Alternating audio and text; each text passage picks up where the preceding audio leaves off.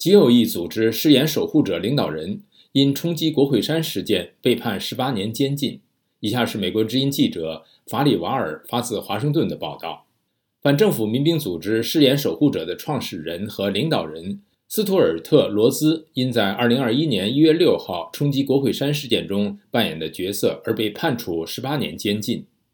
检察官想要判处二十五年徒刑，但在前总统唐纳德。特朗普的支持者发起的这一袭击事件中，该判决仍然是迄今为止最严厉的。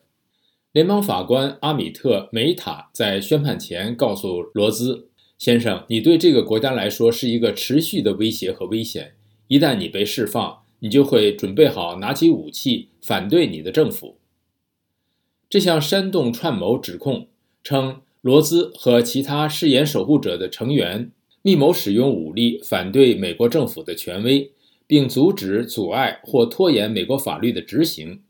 这一先有使用源于内战时期的指控，最高可判处二十年监禁。罗兹自2022年1月被捕以来一直被拘留，他的律师要求以拘留时间折减刑期。态度反抗的罗兹在量刑听证会上称自己是一名政治犯。称自己唯一的罪行是反对那些正在摧毁我们国家的人。他声称，与极右翼的骄傲男孩不同，誓言守护者是一个非暴力团体。他说，他没有在一月六号进入国会大厦，也没有预料到其他成员会闯入国会大厦。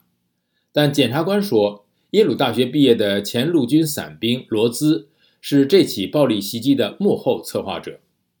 一名检察官在去年的庭审中说：“一月六号，罗兹站在国会大厦外，表现得像一名在战场上检阅他的部队的将军。”检察官告诉陪审团，誓言守护者当时已经派出了武装的快速反应部队小组，准备部署到城里，以支持对国会大厦的袭击。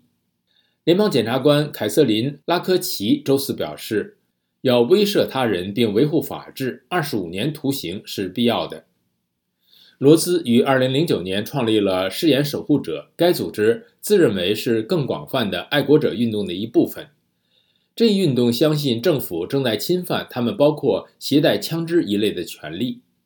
近年来，他们发表了反移民和反穆斯林的言论。虽然他们否认使用暴力，但在过去十年中，一些成员被判犯有重罪。梅塔法官表示，罗兹作为誓言守护者的领袖。应对其同伙的行为负责，梅塔说：“因为他他们才在一月六号来到华盛顿特区。了解更多新闻内容，请登录 VOA Chinese 点 com。”